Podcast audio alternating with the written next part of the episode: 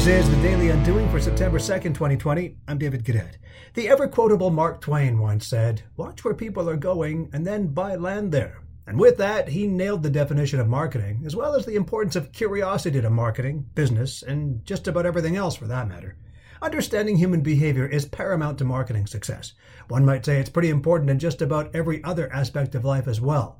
But we create stereotypes with people. We make quick judgments and assumptions, and while sometimes those are efficient, they can also lead us to error. Just when we think we observe a behavior repeated, we conclude that it is predictable. But humans aren't predictable. We aren't rational all the time. This is why curiosity is so important in business. It's not only important to watch where people are going, but to seek to understand why they are going there. What is the driving behavior?